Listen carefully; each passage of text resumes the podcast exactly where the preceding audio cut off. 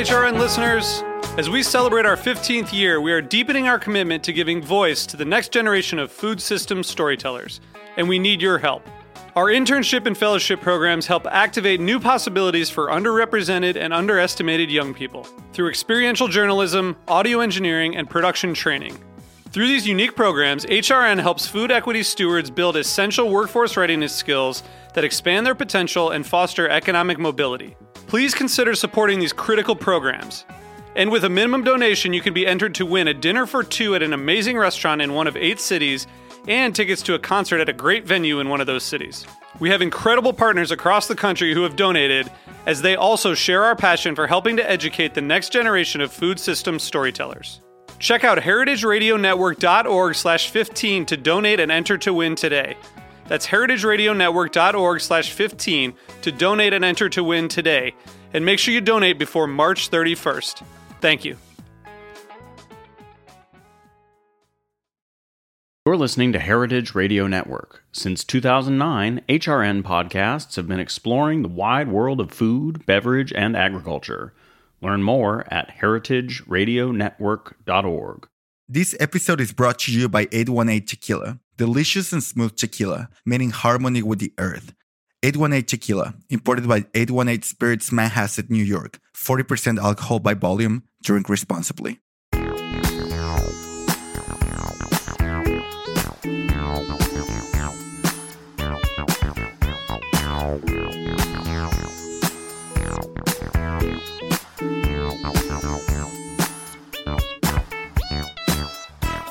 Hey, folks. Welcome back to another episode of Dyed Green. I'm Kate McCabe. I'm Max Sussman. And as usual, we're super excited to have you with us on the show. So today's interview is with Manchán Magan. Manchán is a writer and documentary maker and a Gaeilgeoir, which is the Irish for Irish language speaker. He has written books on his travels in Africa, India, and South America. He has most recently published a book called 32 Words for Field Lost Words of the Irish Landscape, a book that I read and loved, and I highly recommend you check it out too.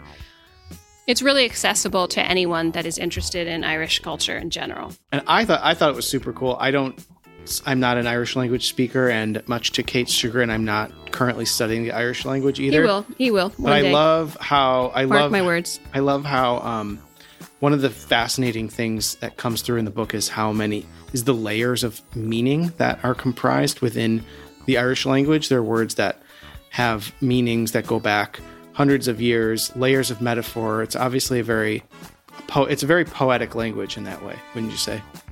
You know, I, I definitely would I would definitely agree with that. There's also a lot of deep connections to um, folklore and the other world and fairies. We recorded this interview the day after um, seeing his perfor- uh, performance that he's on tour in the United States called Arán agus Im.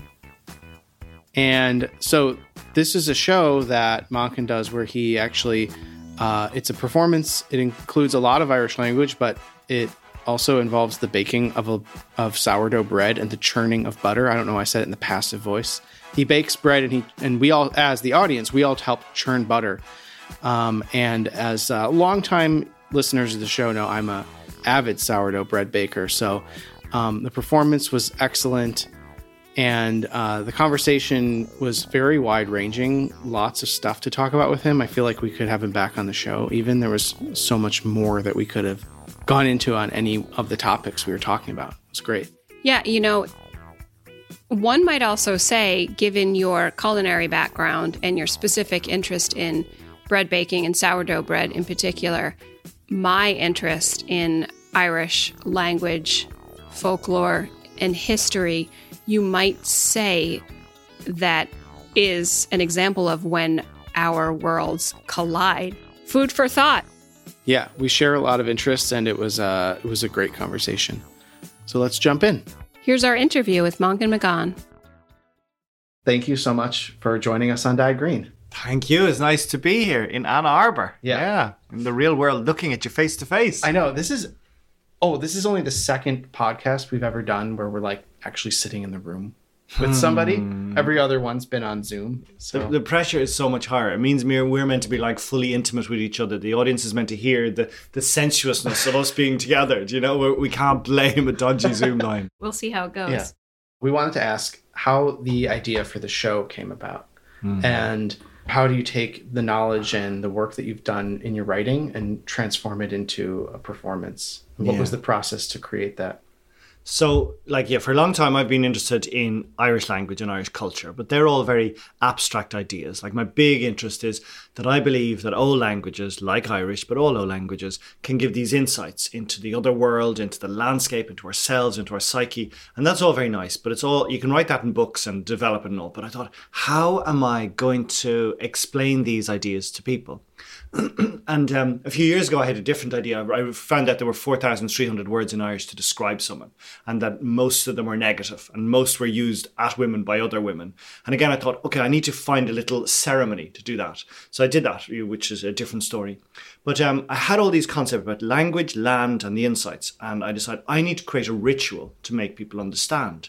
Because I was a little bit involved with theatre for a while, and I got just so disillusioned with theatre, because theatre can be very formulaic. You know the first act, then the second act, then you're going to have a drink in the bar, and then the final. And you, you sort of know what to expect. So the great thing about ceremony and ritual is, particularly if we're new to it, we don't have an idea of what to, to accept. And all theatre was ritual. So I had the big ideas. I thought I need to form ritual, and it just happens. Like my my partner Aisling Rogerson, she runs the Fumbally Cafe in Dublin. This cafe, which is like such a way, such a place for people to gather and to think and to develop new foods.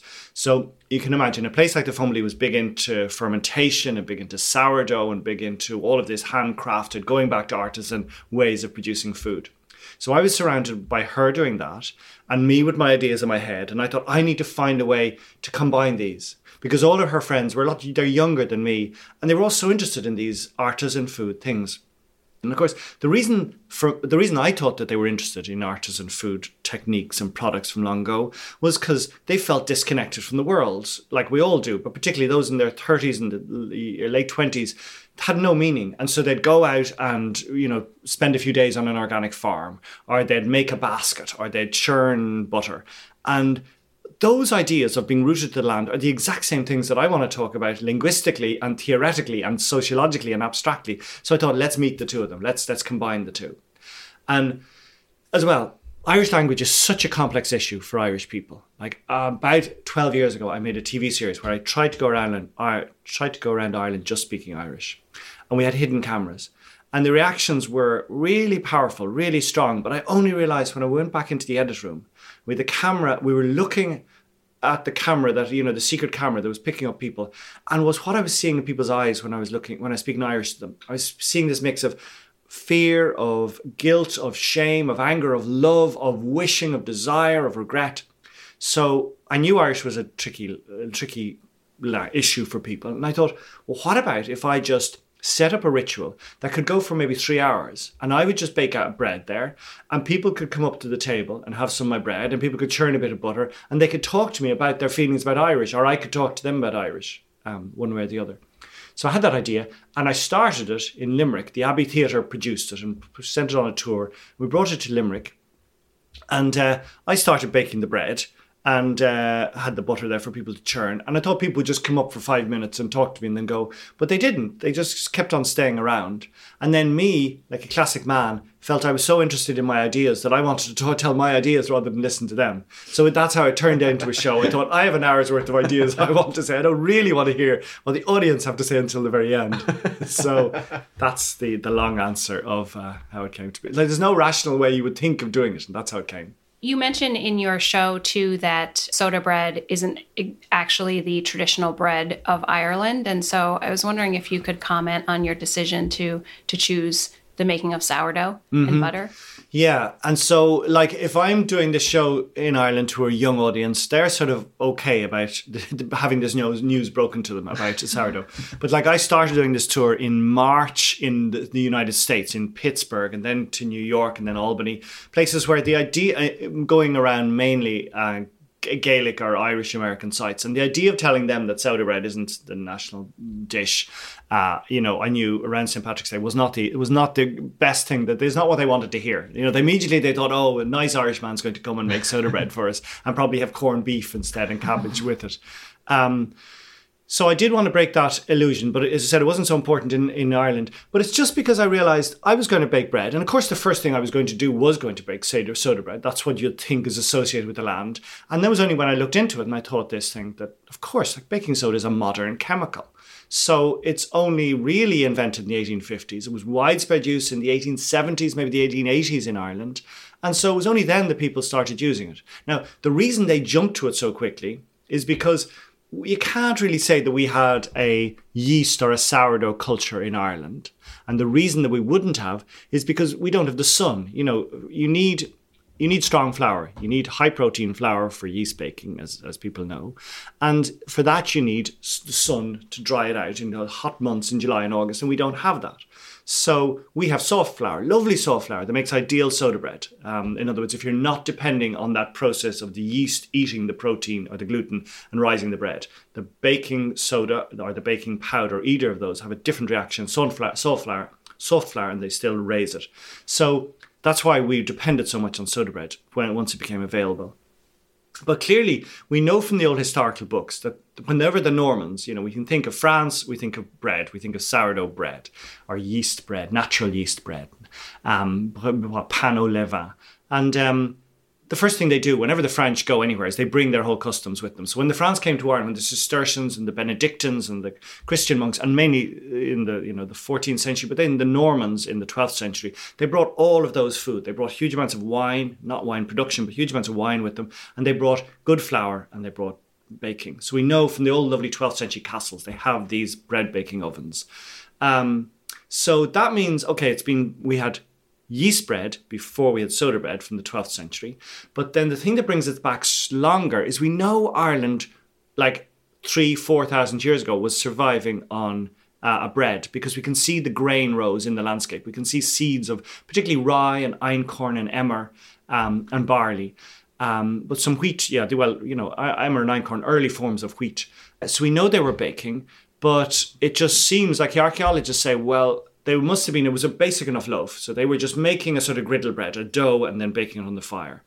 Um, and again, from the, if you read up on sourdough, we know now about all these different yeasts and bacteria and um, enzymes, the Saccharomyces, sac, sac, the lactobacilluses and the, what are they, sacchar- Saccharomyces. Thank you, exactly, that are in nice. it, yeah. All the different forms.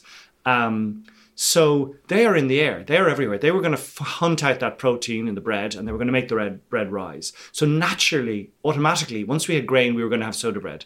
I was sorry, we were going to have sourdough bread. But no one ever thinks of that. And because sourdough is now so cool, and because archaeologically we can say that we did have a form of sourdough long ago, I thought this is ideal. Like it's it's historically true, and um, it's also very en point or very in en vogue as well. And the Irish um, names for places, physical places carry a lot of history as well. Yeah. Um, are there many Irish places named for food? And if so, what do you think this says about Irish language and culture? Mm, yeah, and yeah, and like place names in general, like the insights to place names. I was I was over in um, Brittany in February, and I went to see the Sal de Guérande. You know, this great salt, the sea salt that they've been producing there for three thousand years. The same farmers in the exact same way, you know, drying in these little salt pools. And you go to Sal de Guérande and they're very proud of it.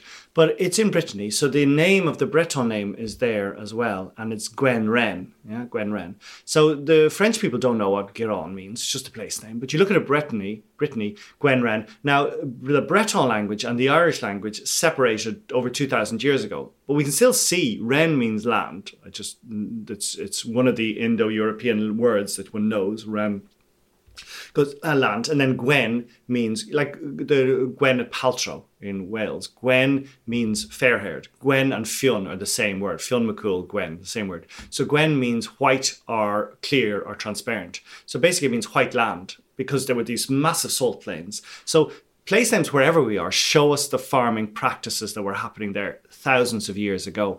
And unfortunately, no one has really done much research into the Irish place names, except one man, except Máirtín Mac Con Iomaire. Uh, son of an amazing uh, linguist and explorer of knowledge. Um, and a brother, a brother of other mus- great musicians, a powerful family. But he's slowly finding these word, these uh, place names that give us either as sort of half food and half mythology. Like there's the great, um, oh, someone on Aon Vollig, um, the the sort of the, the the place name of the one lonely Ballan wrasse, and Ballan wrasse, you know, is a type of fish or a type of wrasse. So we know that the words show us that there was an that people knew exactly where the best food was to be got. So like there's a word boráite, and boráite means it means a reef, an underwater reef that has a kelp forest growing above it, and that the it's a type of reef and kelp, ecological marine structure that both the um, pollock and the wrasse love.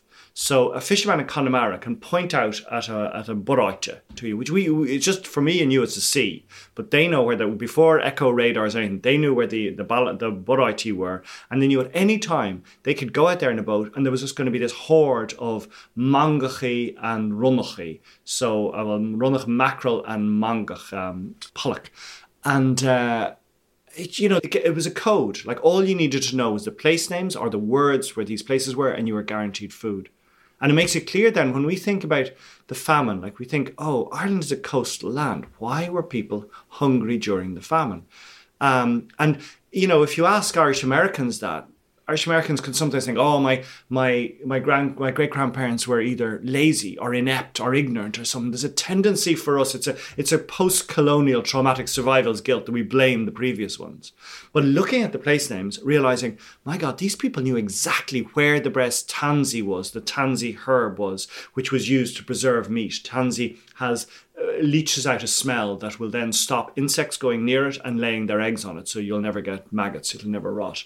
Or where the best shellfish were, or where all the different types of seaweeds at different time of the year were. So they absolutely knew their landscape. They knew where the best food was, and they had encoded it in these place names for so long. So you know what that what you chose is okay. During the famine, it wasn't lack of knowledge. They knew all of the shellfish along the shore. They knew all of the seaweeds, all the different ones at different time of months, the best times to have them, and they knew the fish and where to get them.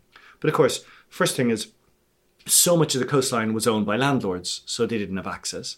Then the second thing, those that had managed to build up, these were subsistence farmers. We know about subsistence in Africa. They had, you know, two cows, sheep, a few hens, so they didn't have anything else. But the few who had a boat, well, they would have had that boat for the first year, could have fished. Then when the potatoes failed, you know, in 44, 45, 46, by the second year, they had to sell the boat. The boat was gone and so then you have no option. And then by the third year, you're too weak to go out to the sea. Um, so yeah, we know that they knew about the food. It wasn't lack of food; it was, it was other elements. In your book, 32 Word, Words for Field, you talk about growing up learning Irish and about your family connections and the history there.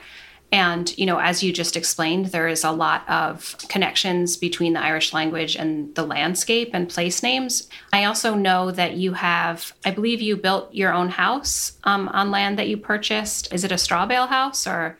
It was, yeah. My first house that I built in '97 was straw bales, a house. I, I, knocked it after a few years. Okay. Yeah. And so I, I'm just curious: Did you? Where did your own environmental ethos come from? Did that come out of your learning about Irish, or did it come from somewhere else? Yeah. So you know, I would I was brought up in this very Irish family where my grandmother had been fighting for freedom and fighting for the language, and then her grand her uncle was doing so. So, and you know, was, I was just it was the Irish language, and was West Kerry, and it was a little bubble, and so like anyone, you rebel against that. So I wanted to get I wanted to get away some from that, but really I just wanted to get away from the smallness of suburban Dublin. I was grew up in Donnybrook in Dublin, I wanted to get out. So I the fir- and I was you know, realized that if I didn't get out, I would just end up depressed, end up going into a deep dive. So I managed, I realized that there was trucks going across Africa. And so when I was 19, I got in the back of an ex army truck and drove the whole way through Morocco, through Algeria, through the Sahara Desert, down into Togo and Benin, into Cameroon, Central African Republic, into Zaire or the Congo, and straight to Kenya. If you do that, suddenly your eyes are blown open to a whole other way. Like the first time you arrive in Morocco and you see Bedouin far, or just local Berber farmers dressed in traditional clothes like would have been worn in the Old Testament, minding their goats. And I thought, God, that's the image we have of St. Patrick, you know, coming fifth century. And that opened me entirely. So I spent the next three years living in South America, living in India, and realizing what the hell would I go back to this world in Ireland and get a mortgage and tie myself down when the majority of the world are living closer to nature. So that's what opened my mind to those sort of things. And particularly, I ended up on a on the running and a, a sort of an organic farm on the Ecuadorian Peruvian border. We had about I think 26 different types of fruits and we were growing coffee and there was a San Pedro cactus. This hallucinogenic cactus was being grown up in the mountains. So there were various people coming through and I, we had the farm and we had a youth hostel and I'd look after this. And I met a Canadian there from British Columbia. And so I, later I went up to BC lived in the in the Slocan Valley in the Kootenay Mountains in this sort of, you know, an eco hangout, a sort of a new age, a sort of a hippie dropout place where where they were growing cannabis, organic cannabis, and so that opened my mind, yeah, to so much because that's why I come back to Ireland. Then my granny dies, this great socialist Republican revolutionary. She leaves me ten thousand pounds, and I use that to buy my ten acres and to plant my oak forest and to build my little straw bale house because that's what all the eco people have been doing in BC and elsewhere. I was really struck by um, this phrase, and if I if I mess it up, you'll let me know. But um, the Irish language as being suited to describing a world of happenings, not things. And I love the connection to the process of sourdough bread and how that relates to that. But I also was looking around for a reference to that phrase to see because it just kind of struck in me and it and you also talked about this in your show but that phrase also describes the world at the level of kind of quantum physics. Mm-hmm. And I just wanted, was hoping you could talk a little bit about the connection between those two wor- worlds, the way the world of Irish language and the mm-hmm. world of quantum physics. First of all, how do you, how did you make that connection and what is the connection in your mind. Mm-hmm. um, and I, I when i hear you say you're looking around for a reference and you'd be looking for a long time for a reference thank god i'm not an academic. I think there's a tiny chapter of like you know sort of vague references at the back of the book. No, no nothing's nothing i was going to say nothing is made up. It sort of probably is. But so as you say like we realize any old language when we try and get deep into an old language and particularly an old language like irish which is so immersed in mythology then we realize that the rational world, the the the time span, the the um, linear time span breaks down. Like you just need to read any Irish myth and you realize, oh wait there, the linear there's no linearity to this. This is about bigger things. It's about if there is any linearity, it's to do with seasons and it's to do with cyclical seasons. So that's why you know the dawn in Irish culture the, the, the begins the the day begins at night because everything, the womb, the birth of the human begins from darkness in the night. The day, and in so many Native Indian, Native American cultures too, the same. So that's why, like, it's all about Ihas, Ihauna, Ihanulig, which is Christmas is Ihanulig, the night before Christmas Eve. Um, Halloween, the big festival of the, the Feast of All Saints on the 1st of November. It's Halloween, it's the night before. The thing begins at the night. And it's not just in Irish, so many cultures have that. Comes out of the darkness. We, with our electric alarm clocks, believe everything begins at dawn, you know, when the sun rises. But it's about the darkness. And so that's why the year, you know, begins often in winter and comes out of the winter and then the, is given birth in the form of Bridget, in the form of. So this idea of everything being circular and also the idea of things not being quite physical, that at any time the magical worlds can, can seep into it. And that's, we know that because every, anyone who's asked any old person in Ireland, they'll tell about coming home late at night and seeing either a light emerge from the bog, the, the Liam, the Supog, the Will o' the Wisp, or a little man coming out of the bushes, or a fairy, or something coming out of the sky. This idea of other entities and other elements and other layers of the world reappearing and reappearing. Like there's that classic idea in Ireland, which again, you go to Connemara and fishermen will still tell you they see it, which is Hy-Brasail, you know, Hy-Brasail, the island off the southwest coast of Ireland, which was a, a supernatural island that was there and wasn't there. So like from the from the, about the 12th century on until the 19th century, um, boats, naval ships from the Brit, from the British and from Portuguese and Spanish went in search of it because we in our mythology talked of Hy-Brasail, yeah. So the rational bloody Europeans like, oh, it exists. We will go it. We will chart it. We'll put a, a flag on it. So there's all of these, you know, um, colonial uh, crusades to try and find the uh, to try and find Hy-Brasail with the imprimatur of the Spanish king or of the English queen, and um, like the Irish are going, why are you going to see it? Like it exists there, but it doesn't always exist there. It exists every seven years and then it disappears back into the mist and then it reappears. So, like, it's not very hard to make a leap between uh, things existing and not existing. And you know, Schrodinger's cat is the is the exact same idea. Both in the box, Schrodinger's cat exists alive and exists not dead until the observer looks at it. So it just seems, and the you know the other quantum physics great ex- explanation we always see on YouTube is that the waveforms, you know, reality is in waveform. So depending on when you look at the waveform, it either is there or it isn't there because waves go up and down. So and you're static when you're observing it. So we know that science is now realizing the observer principle that we our observation of a phenomenon or a piece of the world affects the world because it, it, it, because we are static and the wave is is going up and down like as, as better as I can explain it. And then we know that um, with the um, with the Irish language it's true exactly. It's to do with like anything happens because it's a dream world and in a dream world there's not really rationality. The one final thing i want to say about that is that this idea of a linear world as opposed to a circular world will will uh, any, anyone who's actually tried to explain sourdough baking to someone else will understand that because you know someone is keen they get their starter they're keen to learn sourdough baking and they say so how long do i leave the leaven starting? And you go well you know depends on the weather depends on the mood but between four hours and 14 hours sort of. Okay and they just about get that. And then we have okay so they have the starters to the leaven then the leaven to the dough. How long do you leave the, le- the dough well, like you there's the, the quality of the water, the atmosphere, at the time, whether you have to go out and do something else, whether you want to give it a re, whether you overproof it by 10 hours and then have to put it in the fridge or refold it. There's no, there's, that you cannot, the time in sourdough baking is the same as like how long a piece of string is. It is infinite and it is limited depending on one's perspective. Well, I have a lot of thoughts right now. So, right. one is sort of a comment, and that one is from your book. But you know, when you were talking about this idea of time being linear versus time being cyclical, it, it reminded me of an essay that I read yesterday or the day before by Robin Wall Kimmerer in Emergence magazine. It's called Ancient Green, and she's talking about lessons that people can learn from mosses in terms of how to survive in our current times. She speaks to this idea about indigenous cultures believing that time is cyclical. In Western cultures, people tend to think of um, time as a line, but if you go back to indigenous cultures and you're thinking about this cyclical, you, you know, this cyclical pattern means that the answers that we need actually are already here. That makes me think about, you know, I took her point about the mosses, but also about a lot of what you talk about in your book and in your work with the Irish language and some of these these both messages that are encoded in them and also the understanding that that people have, especially older people with with their words that are disappearing. Mm-hmm.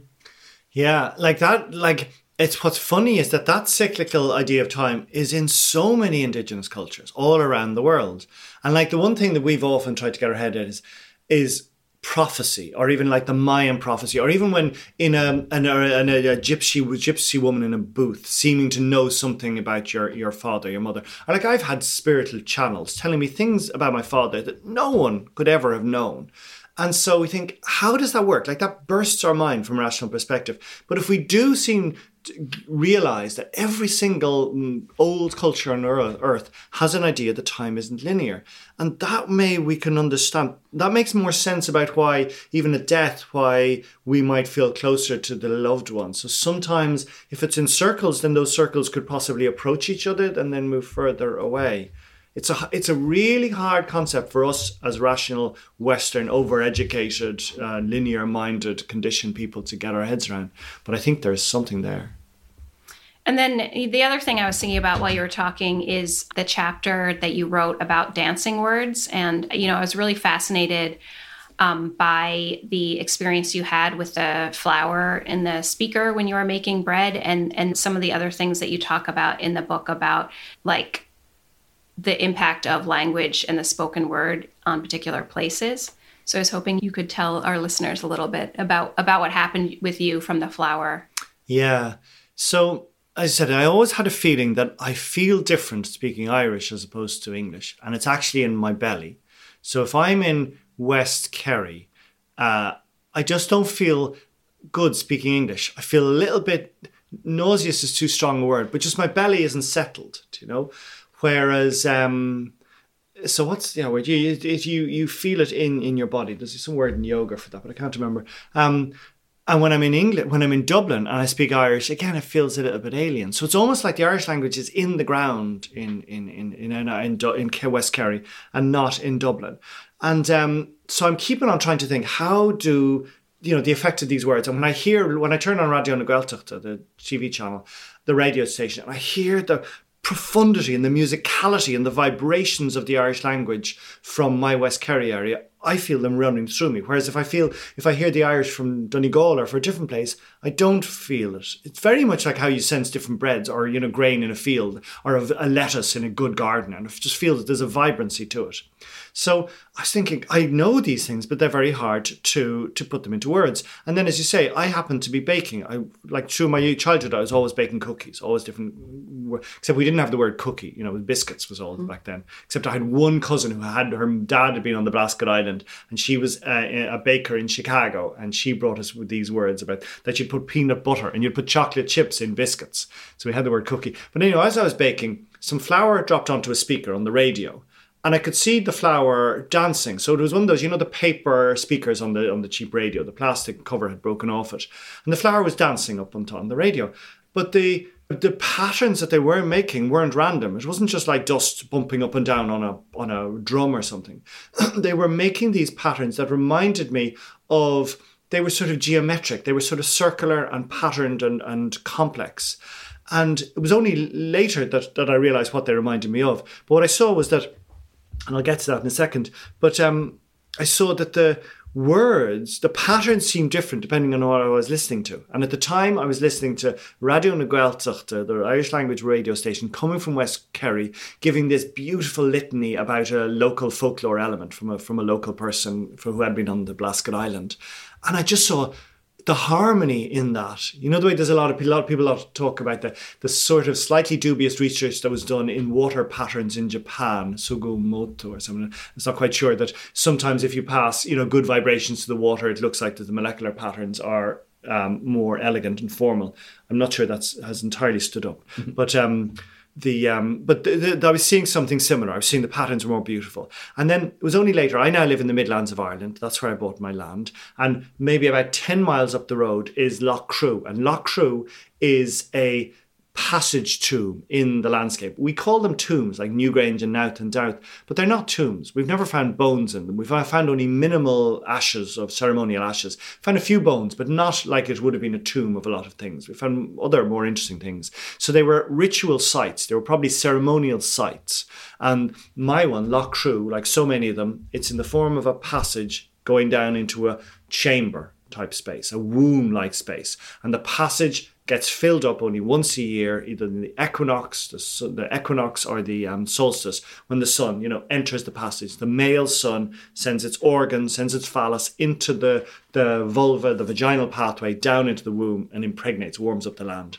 You know, it's down there and looking at the patterns, which you only see without. Now we have artificial light, we have torches, flashlights, but before that the only time you saw it was when the sun entered the chamber, illuminated the light and the stones, and the patterns on the stones were so similar to the ones I was seeing on the speaker when the Irish words being said. These gorgeous cylindrical, spatial, um, yeah, otherworldly, complex uh, elegant patterns that were there. Now that was it was it's just it was something that caught my imagination. I can never prove that there's any connection to them. But what is interesting about these chambers, these underground chambers, that as I said were warmed or that were fertilized by the seed of the sun once a year. When I say once a year, for the probably two days on either side of the solstice or the equinox, different sites are orientated towards either the solstice, the December, or the equinox um, in the end of September. And um, Oh yeah, what was the final thing I would say? They they were um, oh yeah because what they're now doing is archaeologists in Ireland have been tracing some research that's been done in the North American con- con- uh, continent that we believe you know the way uh, native tribes in, in the state in North America along the Mississippi had these mounds too, and it was believed things were when you, when you and even Central America, if you put things in the temples, seeds, they tend to sprout quicker. Um, so something happens. The the electromagnetics within that chamber, formed by the stones and formed by some other alignments in the earth that we're not quite attuned to anymore, um, seem to make the seeds um, sprout quicker and then grow quicker in the first few weeks. So possibly, so people have now put the seeds into the well, they've done it first in the temples in Central America, and then they've tried it in Newgrange and in Loch in Loughcrew in Ireland, and they're realizing it does impact the seed. So you know, clearly maybe bones were in these places, but we need to think everything was interconnected. So oh, you wanted everything to grow. You wanted spring to come and grow. You, you wanted the, the phallus, the sun to warm the earth. You wanted your seeds to grow. You wanted to give honor to the ancestors, the really key ancestors who had died, and possibly put some of those in. So you have food, ancestor worship, the magic world, the intergalactic connection with this burning um, star at the center of our solar system, all combining in these sites that we're only beginning to decipher and learn about now. Yeah, I love the idea of when you were describing the um, the patterns formed by the sound. we were at a science museum with our with our kid recently, and there was this um, it was something involving like iron filings and the magnet and a magnet, and you mm. and so the mag the iron filings would reveal the magnetic the shape of the magnetic field. And I love this idea of um, you know just playing around with the idea of the hidden and the seen in your show. It's one of the things that you kind of go off of a lot. It's is the way that the Irish language can describe those two worlds. Yeah. And it'd be so lovely though, wouldn't it, if we because we sort of feel that when we go and grow, walk in a gar in a veg garden, in someone's veg garden, you can see the bounty. You can see the, re- the the radiance of some people's vegetables, and you can also see the radiance of a highly fertilized field uh, of nitrogen and phosphorus, where it does boom out. It's like almost neon in its luminance. Luminous. Uh, unfortunately, they're not sustainable, and they're probably they're not good for our insides. But we all of us can see that the patterns of nature that form flowers and food can actually come in different ways. You can have a very everyone knows it from their houseplants. They look at their geranium or their spider plant, and they say, "Oh, it looks a bit weak, it looks a bit sick. So it's how almost, as you said, the iron filings, the elemental particles that form together to form our food, or our houseplants, or our trees come together. And we all instinctively know that if we have a vegetable that is thrive, thriving, that all of the elemental particles, all of the metal filings almost are in a line or in their right harmony, it's going to be healthier, um, sort of more vibrant food.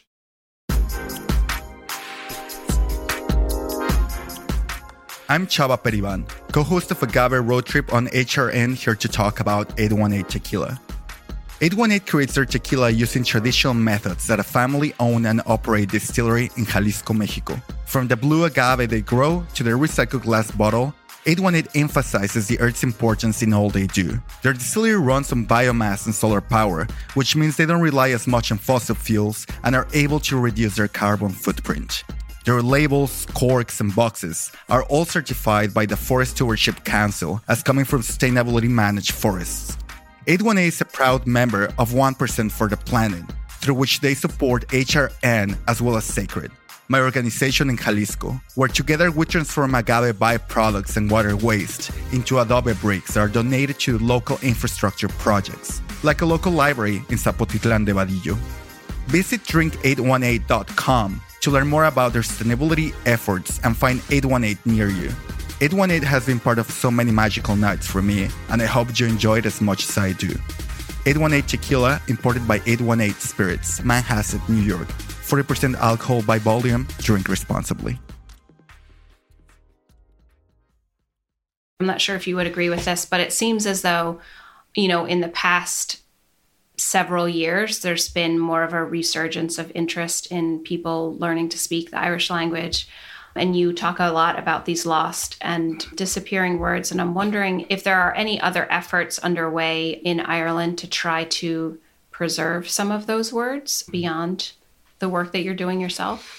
And I'm going to answer the previous thing too, because I remembered, and it's a bit, it's definitely off topic and it's a bit edgy, but I'm going to try and explain a concept. So, I don't know, do you remember there was a, in the 60s or 70s, maybe no, the 70s and 80s, there was a channeled entity in Ithaca, New York, I think, called Seth. And he spoke to a person called Jane, can't remember what her name was, Jane Roberts, yeah, and channeled all these things. There was People loved spiritual channelings in the 70s and the early 80s. And um, then in in, in Colorado, there's been one in the 90s and, 20, and the 2000s.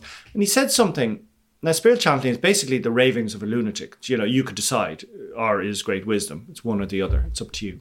But um, he said that most countries you know the way when you go on a battlefield site and you feel, if you're attuned, you can feel a certain negativity, a certain heaviness in certain battlefield sites around the world. So they say that landscape can remember. And actually, now that I think of the science is proving it, isn't it? Science goes in and what do they do? They can record. How do they do this? You know the way the science that recently, you can have a, a plant in a room and it can pick up the language that was the, the actual words that were said in the room because it goes into some vibrations of the growth of the leaf and almost you play it back like a record later. Like that's that's physically known. So in the same way it seems the landscape records what happens on it. And so the, sometimes we feel good about being in a particular landscape and sometimes we don't. It can have an element of the trees and things growing in it but actually what they say what science seems to show is a recording and that would that would make clear why you know i talk in my show about how Irish has some knowledge that seems to go back nine or 10,000 years, and how we know that Aboriginal cultures have knowledge that they can f- read in the landscape. They can almost pick up from the grooves of the record of the landscape that tell them information from uh, 25, 30,000 years ago. Ireland has a different form of resonance. So, you know the way Iceland and Ireland are the place where you most often talk about seeing fairies?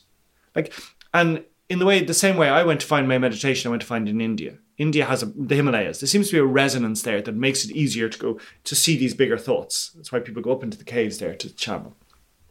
And Ireland and Iceland are the places where people see sea fairies. Like, and we know that every culture in the world had little magical sprites, had nature beings. And Ireland and and you know Iceland, and Iceland is you know fifty three percent Irish, basically the same people.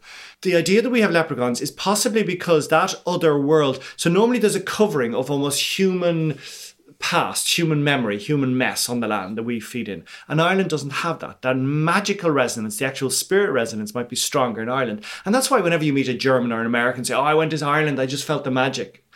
We dismiss all that. It could actually be true. And if it is true, then if we grow vegetables in Ireland, they potentially have a different resonance than other countries. This is all very far out weirdo thinking, and it's only at the very beginnings of it. But there could be something in that that we should all bear in mind. We in Ireland are just starting to learn how to grow vegetables in these new ways, you know, new old ways, using the compost, using um, in tune, getting in tune with nature. But it's worth saying. To answer your question, now that I've dropped my my sort of weird idea, did, did you get the weird idea? Oh like, yeah, you, yeah. You know, and honestly, it was it was making me think about um, the conversations that are going on around rewilding. I mean, that really puts that whole thing in a completely different perspective. Well, and it's it's just interesting to me. Perhaps this is a little bit of an aside, but the the landscape that that people think of when they think of Ireland, especially people in the United States, is these just miles and miles of patchwork green fields. Right. When really, you know, we do know that at least eighty percent of the country was forested at one point. So the current landscape really isn't doesn't look at all like it did for our ancestors. Mm-hmm. Yeah. Yeah, that's yeah. Yeah. Exactly. Yeah. yeah. yeah. And Ireland is now it is the potential of it is it's the great learning landscape. That was the word that the Burren used don't they for the Burren area learning landscape. And we think you know saints and scholars it was where people came. You go to the Aran Islands and you have the little graveyard of the Spanish you know. You go to other parts of Ireland you see all of these Italians all these French monks coming there to study. We have accounts of Egyptians coming to Ireland. It was a place you came to learn because maybe because books libraries were there but possibly because there's something in the landscape. You that's why people go to Ireland. They get revived in a very different way than if they go to the Canary Islands or if they go to Florida. So maybe the future of Ireland if we do rewild if we do come in contact with our old connection with the land and we do allow the land rise up again and, and get its true form back people will come to learn, not to learn from the books, but just to, to read, to be reconnected, which is actually why they go up and down the Wild Atlantic Way anyway, to be reconnected. And so food would play a part in that. It's the, the learning food almost, which uh, again, we're all coming to realize now with a new understandings of mushrooms and things that actually food, there are food that can, and all, you know, the super berries and all, they're food that can actually make us think in new ways and more expansive ways. But I, I realize I didn't answer your question about the Irish language which I can if you want to. Yeah, I'm yeah, I'm curious. Yeah. So so much is happening. So, as you said, I've been interested in the Irish language, but it's always been a, for the rest of people, it's been a marginal concern. And so, had I, I make my little television programs for TG Ceathair for the Irish language channel, and they're just watched by that little audience. And when I brought out my book, 30 Words for Field, on the Irish language, the publisher Gill, who know the market, the Irish market inside out, they said that it'll sell 5,000 copies. And it's great. We wanted to sell 5,000 copies. It's going to be a great success for over two and a half years. And like Rodda, it sold 5,000 copies before it ever reached the shops. And then it sold again and again. So something has happened. And um, in every field, and everyone who's anyway involved in the Irish language feels this. COVID had a big part to play in it because people, like COVID and then 2019. 2019 was it was the year when the UN really came out with these big, uh, you know, statements about the future of, of the world and climate change. And it was a time that Extinction Rebellion, this protest took off in London and then in Ireland and in European countries. It didn't so much in the States, was my understanding. XR was smaller here. But um, it made people, particularly young people, reevaluate. And the things, all our certainties, that was one, the future. We realized, oh no, the future isn't certain. And then comes along COVID and we realize, oh, our freedom isn't certain. Oh, our health isn't certain oh, our economic um, ability isn't certain. Nothing is certain. So in the world, when all of the life certainties collapse, and all of the previous ones, like the religion and banks and uh, institutions, had all collapsed before that, you are lost in a storm. So what you do then is you turn back to your crana fertile, your stout oars, your rootedness that connects you to the world, and people are, you know, I suppose one thing you go onto the yoga mat, but that's another person's culture practicing yoga it's very nourishing for us. But where people are also looking at their own cultures. And so in Ireland, young people in their 20s and 30s thinking, wait there, we had we had a language and a mindset and a way of looking the world that was uh, elements were indigenous. Like indigenous is a strong word to use. And the more and more I talk with native peoples in, in Canada, the United States, I realize some of them say, you are, of course, entitled, if you go back to a culture which honored the land and worked in a sustainable way with the land, they say that's indigenous. Whereas other people will have different definitions and say, you know, we shouldn't use the word. But clearly, we are, we realize, oh, wait, there, we've been on this land for four and a half thousand years. We've been speaking this language for two and a half thousand years. We are connected to the people who were there before us. We're the Bronze Age people, but the Neolithic people who built the wonderful tombs that we now go for replenishment and for a sense of wonder to, we are connected to those too in some strands of our DNA, but also in the stories and the mythology they have seem to have shifted into our own. And not only that, but some of their words might have actually come down into the Irish language we're speaking. So that is like it's like a power train of energy that of course young people who are lost and want new answers and don't believe in the simple conditioning and simple solutions that they were offered are connecting back to but you asked me for practical examples of that. I mean, one practical one is the pop-up Gaeltachtaí, mm-hmm. where young people come together in a bar and speak Irish. And there's always been Conradh na Gaeilge, you know, Gaelic League places that where you spoke Irish. But over time, they got very uh, out of touch with young people. They were all about people wearing tweed and people wearing the fáinne to show they were Irish, and people either being a bit Republican or just listening to trad music and having no interest in anything else in other cultures. That's all gone in the new generation. But pop-up Gaeltachtaí is, yeah, just it's a pop-up Gaeltacht, pop-up Irish speaking. And sometimes what happens, they go to a pub and they go to the pub owner and say, We'd like to put up a pop up Gaeltacht in your pub. And the pub owner sort of shrugs a bit and saying, Ah, no, no, that's going to be, you know, you lot of extreme Gaeilgeoirí and wearing tweed and sandals and beards. And uh, so, but they have one, they do one, and suddenly they realize the, the, the bar realizes that there's five 5,000 euros dropped behind the bar that night or 7,000, and then they rush right. it. The word goes out. Every pub, every the coolest like hip venues and coffee houses want to pop up Gaeltacht. There's money in it like the, like the pink pound.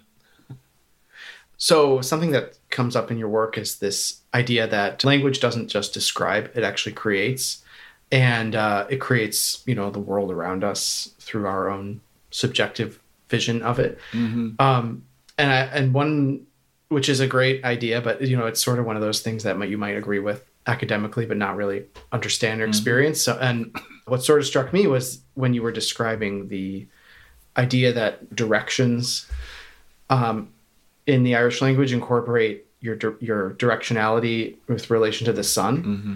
It was one of those things where I would I never really thought about seeing the world in that way. Can you describe that and talk about it and the mm-hmm. and and yeah Yeah. So yeah, so that idea about language making reality, it's it's a controversial claim. You know, it was the Sapir-Whorf theory in the fifties. Linguists argued over it forever, whether yeah, whether words can affect our brain or not. And the simple examples, like you know, with color, like don't they say the Russians have different tones of blue, so they will see those different tones of blue. Um, but will never linguists will always argue over it. But as you say, there's some clear examples where you can see. Well, one example, if you take a language that you do need to accept the other world, that the existence that this physical world isn't the other only reality, then that by definition that's going to affect your reality because you constantly need to take into account. Oh yeah, I am part of this physical world, but I'm constantly remembered, reminded that there are these fairy uh, entities there, that there are ways of slipping into other realities. So that is going to change one's perspective. But a more even grounded way first still is this idea of directions, as you say. So in Irish, to give directions, you need to orientate yourself with this with this burning star at the center of our solar system, with, with, with the sun. So let's say if you're if I'm going on my holidays uh, to West Kerry, I'd always say, "Oh, Tamadol Shiro Yas Ermelaine to Sira," I'm going southwest on my holidays, or Ta an Bo Suhart here. So the cow is in the field to the east, or Tamadol Doig of I'm going northwards home. Now, that means you always need to know where you are in relation to the planet. And that's pretty potent to be, oh, I am I am an individual on a globe that is part of a solar system. It's constantly moving, and this sun and me, I am constantly moving in relation to the sun. And at any moment, I need to know where that sun is. That is going to affect everything. Like the rest of us, the only time we ever tune into that is if we're about to rent or buy a new house and we take out the app of our phone to see is it orientated south once maybe every 10 years whereas in irish well when you're irish you're constantly attuned. I say that that's a nice point but if you were to ask me now which way is north which way is south i'm not so sure i have it you know. Uh, it's funny because the irish are are notorious for giving imprecise or sort of ambiguous directions In English? In you mean? English? Yeah. Yeah. It's, I mean, it's always in relation to the latest pub, you know. So you go down to McDade's and you turn at O'Donnell's, and then you go. So maybe, maybe my my my um, academic research got confused, and it's actually the pub rather than the sun. you know. Yeah. it's really funny Great. But what I do, I didn't answer your question properly about, you know, are there elements of the natural world or the farmed world that we are losing, and are there people going out to find those? Um, first, I, you know, I did a little bit of during COVID. I did this project Sea Tamagotchi, where I went out to the fishermen to along the Mayo, Donegal, and Galway coast uh, to ask them about fishing practices. Now, my book, 32 Words for Field, has all of these lovely ideas about words, but it, most of it is from books or the internet. It's not while no, no, I'm not, not an academic. I'm not a folklorist. I'm not a sociologist or an anthropologist. So I just get things from from the internet. I don't even get them really from dense books.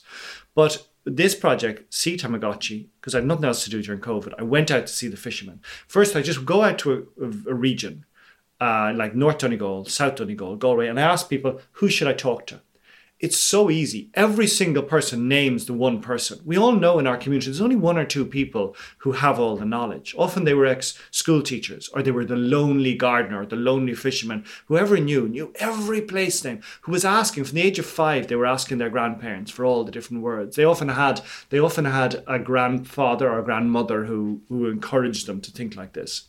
So I just go to them, turn on my little microphone, and they drop masses of knowledge. Like on Iron Island, the vastness of Iron Island knowledge they gave me about salting pollock and salting wrasse um, and salting mackerel, and how it was done, and what time of the year it was done, and how they're still doing it, what the best salt is, how the best treatment, how you will wrap it then in raithneach, in ferns, and how the lovely brownness of the ferns goes into it. And but I tell them, what about the carcinogenic, how the fern, the coils of the ferns are carcinogenic? Says, you know, they knew that. They just trimmed those off. So that was just that one element of salting. But then someone else tells me about eel fishing, and all the different ways of, of doing eel fishing. Someone else ways all the different ways of collecting periwinkles, or all the different forms of dillisk. You know, dillisk, this wonderful sweet seaweed. Well, pepper dulse, the form of it is wonderfully. It's not actually the same seaweed, but uh, we have the same name. Um, but dillis, there's about three different types of dillis formed at different times of the year. And in Tory Island, they'll tell you what rock is the best place to get it and which is the benefits and the attributes of each one. So the first thing is it's very easy to access this knowledge because there's only a few experts and they are old and they're dying to tell the news. Are there people finding it out? Uh, sort of. Like the Folklore Commission got so much information and still in the archives of the Folklore Commission in UCD in Dublin, University College Dublin. There's a lot there. But what I miss is what I'm aware of is the women's knowledge isn't so much there. Because like in my fishermen it was all men. I sought out women but the women said ah no go to the men. The men the men were all out at sea. That was fair enough you know. They they um there was one great project in Gweedore and Donegal women were trying to find all the land names of the fields. Um but uh yeah, see, women get busier when they're retired. Men just sit around doing nothing, you know. The women had amazing, so many committees are looking after other neighbours who got sick. Or it's really interesting. But anyway, I am aware that um, the the folklore commission people from out from Dublin from the 1930s on were mostly men, and of course they went to the like of Peig Sayers, the great storytellers, the great Seanchaithe. But the women, the storytellers, were open and honest. But if there was a priest in the room, or if they knew that a priest was going to listen to it later, they would be a bit coy about what they'd say. Or otherwise, when they were very honest, and Peig Sayers, the great West Kerry storyteller, was enormously frank and honest, but then the male transcribers would trim all that away, think, oh, that's not suitable to come from a woman's mouth. So we've lost a huge amount of women's, just even simple things about life, about motherhood for a child, about all the different ways of breastfeeding, about um, diarrhea in a baby. All those words are gone. They're not gone, sorry, they haven't been recorded, and they'd be pretty easy to get. They require just two things. They require either someone with good knowledge of the Gaeltacht, with knowledge of the people, even if they don't have Irish, or otherwise someone with excellent Irish, ideally from that Gaeltacht, from either you know the Donegal, the Connemara, or the West Kerry Gaeltacht, and to go to the women. And the women are chatty. The women are upfront. As long as you know, if you're another woman talking to them, and you either you know part of their world, you're not being too judgmental. You either have their language or you have an idea of their society. Um, and I'm constantly encouraging people to do that. And I'd say the people who, te- who come to me, they're often they're often sort of yoga practitioners with a few words of Irish who have no idea of West Kerry and no words of Irish, and they're useless to me. They're they're, they're the most willing. They'll do anything. They'll happily drop everything. But you know, yeah, you need I think someone, um, and hopefully they will do that. And hopefully, I do believe all the young growers. You know, there's so many new people in Ireland interested in growing veg, and they find the older men coming up to them. You know, the curious, some of the locals will just dismiss them entirely. And the older men who never quite bought in to the whole spreading of 10, 10, 20 and the buying ever bigger, and more farm machinery, they seek out the young ones and they tell them things. So I do hear, if you meet any guard, any grower in the West Coast, in anywhere in Ireland now, they'll tell you about the old man who said, oh yeah, you use that compost. I used to, I used to make compost that way. I used to use straw this way. What about all the slugs in the straw? And the knowledge is coming back, I hope. That's great. Um, I have one last question. yes. Um, I was going to make a joke about your next book being called like about 43 words for diarrhea or something. but Is that have, your question? No. Oh, okay. I have one, um, just in terms of, you know, you're, you're on tour here in the United States, and I was wondering what you hope uh, people would take away from the show and the book, and whether Irish Americans, Irish speakers, and people who don't fit into any of those categories, uh, whether you hope they take away the same thing or different things Mm-hmm. from the book and the performance. So if I have an agenda, and I do, um, like I'm not, my main agenda isn't the Irish language. Like I think language in general is a rather limited thing. Like music or dance are a lot more infinite, a lot more expressive. But language is unfortunately is what humans use for so much of our communication. That's why it's why so much of our communication is so limited. But what I would love people, I'd love myself first and other people, is to tune into that wider sense of ourselves, that infinite spirit sense of ourselves, which immediately connects us with the land. Because that it's made any happiness in my life has been from that any ease any solution any clarity and so all like when i was mm, 22 living up in a cave in or in a cowshed in the himalayas drinking my own urine like thinking my big thoughts all I wanted to do was get people to, to to tune into that stuff, to tune out the smallness and tune into the big. And I'm using now Irish language and food as a metaphor, as a way of helping people do that. So um, I'm aware that the show it's only only maybe about five percent of the audience or ten percent will will drop into that or will tune into it. But that's that's my agenda. And so I know most of the audience will take something away. They might take away just sourdough bread, or they might think, oh, Irish has nice words, or they might take away an idea of, oh, yeah, maybe the, the ways we thought about producing food and the thought about growing are not the best ways. So there's loads of different things people can get. I'm happy if they get any of them at all. Um, but ultimately, what I'd love is that I am reminded more to try and tune in to my spirit and to my surroundings in the land, and then maybe others are too. Great. That's great. Thanks. Thank well, you. thank you so much for being on the show and for talking with us today. It's wonderful. Me de buejas, Gurmahaga, thanks.